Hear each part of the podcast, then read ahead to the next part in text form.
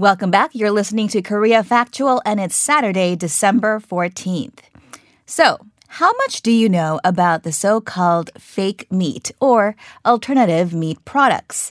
You may have heard of Impossible Burgers and Beyond Meat in America, where these products have been rising in popularity as consumers look to eat a more sustainable diet. But are these plant-based products burgers better and healthier than meat, as they are generally perceived to be? We will get the answer to this question in today's For Your Information with Marie Spano, a sports nutritionist for the Atlanta Hawks, Falcons, and the Braves, and also the lead author of Nutrition for Sport, Exercise, and Health. Good morning to you, Marie. Good morning.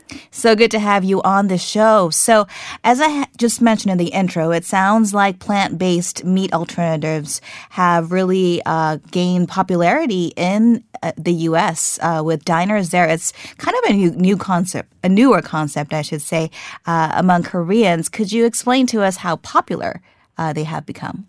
Yeah, so they have really become popular, partly because of you know, some documentaries out there, some films that have talked about plant-based eating or vegan eating. I think that's really the biggest push. Um, so now we're seeing an exponential growth in plant, you know, these foods, like you mentioned, the Impossible Burger and Beyond Meat. So where they take pea protein or rice protein or some other protein powder and fortify different foods with them. I see. So uh, with the rise in popularity in brands like Impossible Foods and Beyond Meat, could you explain to us, is this any different from the traditional veggie burgers? So, yeah, they are a little bit different, and mainly because of the protein content. So traditional vegetable burgers have been around for years, right? Mm-hmm. And they're often a combination of beans or lentils, maybe soy, sometimes wheat gluten, and then you know, vegetables compressed into a patty. Well, these newer burgers have more protein, so they're trying to be a little bit more appealing to um, the, the consumer who's aware of their protein needs, and also male consumers who need more protein just based on body weight. So that's the biggest difference, is um, the added protein. And sometimes the, the taste of the burger, they're trying to mimic meat now, whereas I feel like the older vegetable burgers, um, they were okay with not being just like meat. Mm, I see. In a broader sense, then, how are the terms plant-based and vegan different? So I'm glad you brought that up, because there's so much information, misinformation there. Vegan really means no animal foods whatsoever, right? No collagen, no eggs, no dairy, no fish, nothing at all. Um, even no honey. Whereas plant-based, and there's no uniform definition, but generally it means, hey, the bulk of your diet is plants, or you have a lot of plants in your diet, but you can still have chicken, turkey, um, your favorite types of protein-rich foods, eggs, dairy products, you know, kefir, et cetera.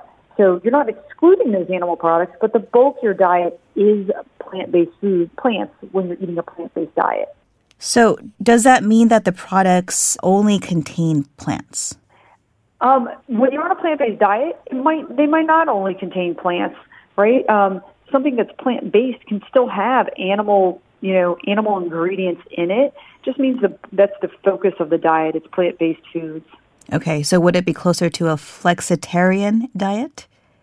Yes.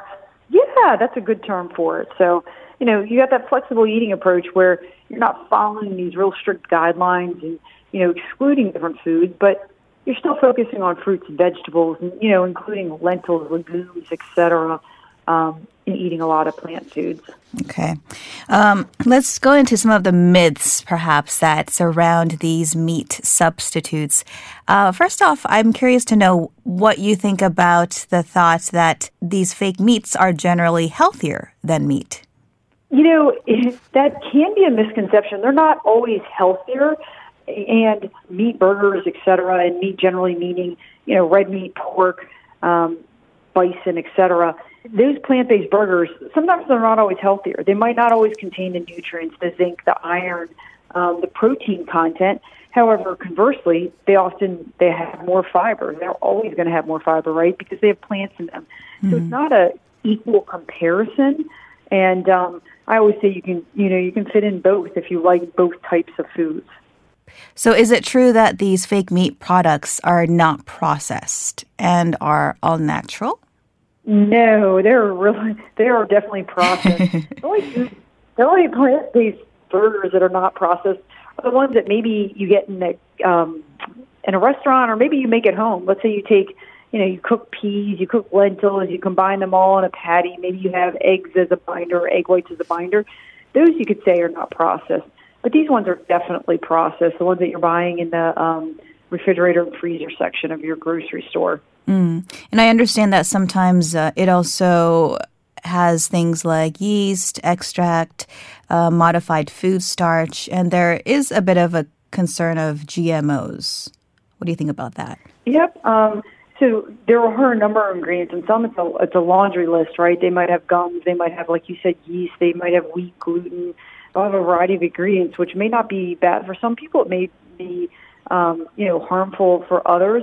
And then if it's a G M O crop, like soy, you know, soy foods, some are G M O, corn, G M O, then, yeah, they may contain G M Os. You have to look for either organic or G M O-free if that's what you're, you would like to choose.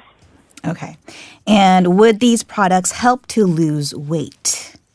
Not necessarily. So great hmm. point. Hmm. Um, you know, to lose weight, obviously you've got to eat fewer calories than you need consistently over time. And the one thing, a lot of these burgers, they don't have as much protein as animal-based foods, so they might not fill you up as well. Um, so, for instance, we increased that feeling of fullness or satiety in a dose-dependent man- manner with protein. So, meaning the more protein you eat at a meal, the more full you will feel. And um, with some of the vegetable burgers, you might not get that feeling of, hey, you know what, I'm really full. I don't need to eat again for at least four or five hours. Right. But um, that's one caveat where, you know, it could be maybe potentially detrimental to a weight loss program. Mm. So explain to us why it's important to eat a variety of protein sources. I've seen you tweet about this a few times. Oh, yes. So the reason I like variety is because then you get a variety of nutrients in your diet. And also you decrease the likelihood that you'll develop either an allergy or a sensitivity to a food. So when we eat something over and over and over, we're more likely to develop one of those adverse reactions. Um, and again, every food has different compounds in it. So therefore, if you vary your protein intake, and let's say you have soy sometimes, you have, you know, maybe you put lentils in a turkey burger, or you make a beef patty and you add lentils to it, you'll get a variety of protein sources, and you also get a variety of um, plant compounds in the plant foods, and then also vitamins and minerals. Uh, just briefly, could you explain what bioavailability is and how it's linked to getting that protein through different sources? Yeah, so bioavailability, to get and use the compounds in the food. So when we look at plant-based, plant proteins, um, let's say whole sources of proteins like peas and lentils or peanut butter, um, et cetera, they're not as bioavailable. We can't get and use the building blocks in those proteins, the amino acids, as well as we can from most animal-based foods, soy being the exception. Soy is an exceptional protein, high bioavailability, great source of all amino acids we need to build muscle.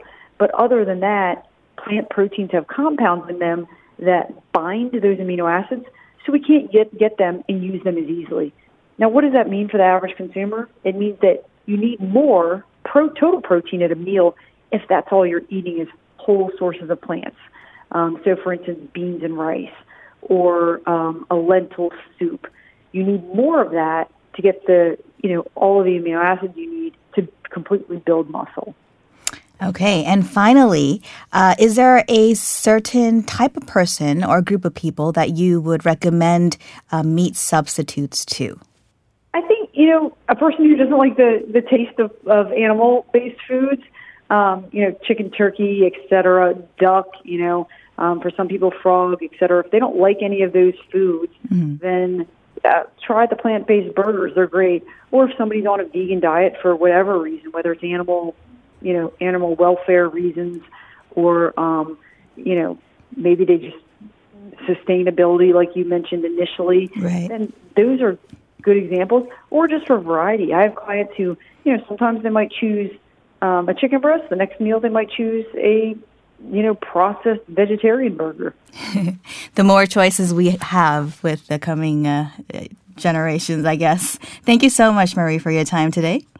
Hey, thanks for having me. I really enjoyed it. And that was Marie Spano, a sports nutritionist for the Atlanta Hawks, the Falcons, and the Braves, as well as the lead author of Nutrition for Sport, Exercise, and Health. Now, if you have opinions on this or any of the topics we're discussing on the show today, make sure to send us an email, koreafactual at gmail dot com, or leave us a comment on our Instagram account. Coming up next is The Continuum, where we try to understand current events by looking to the past. We'll be back.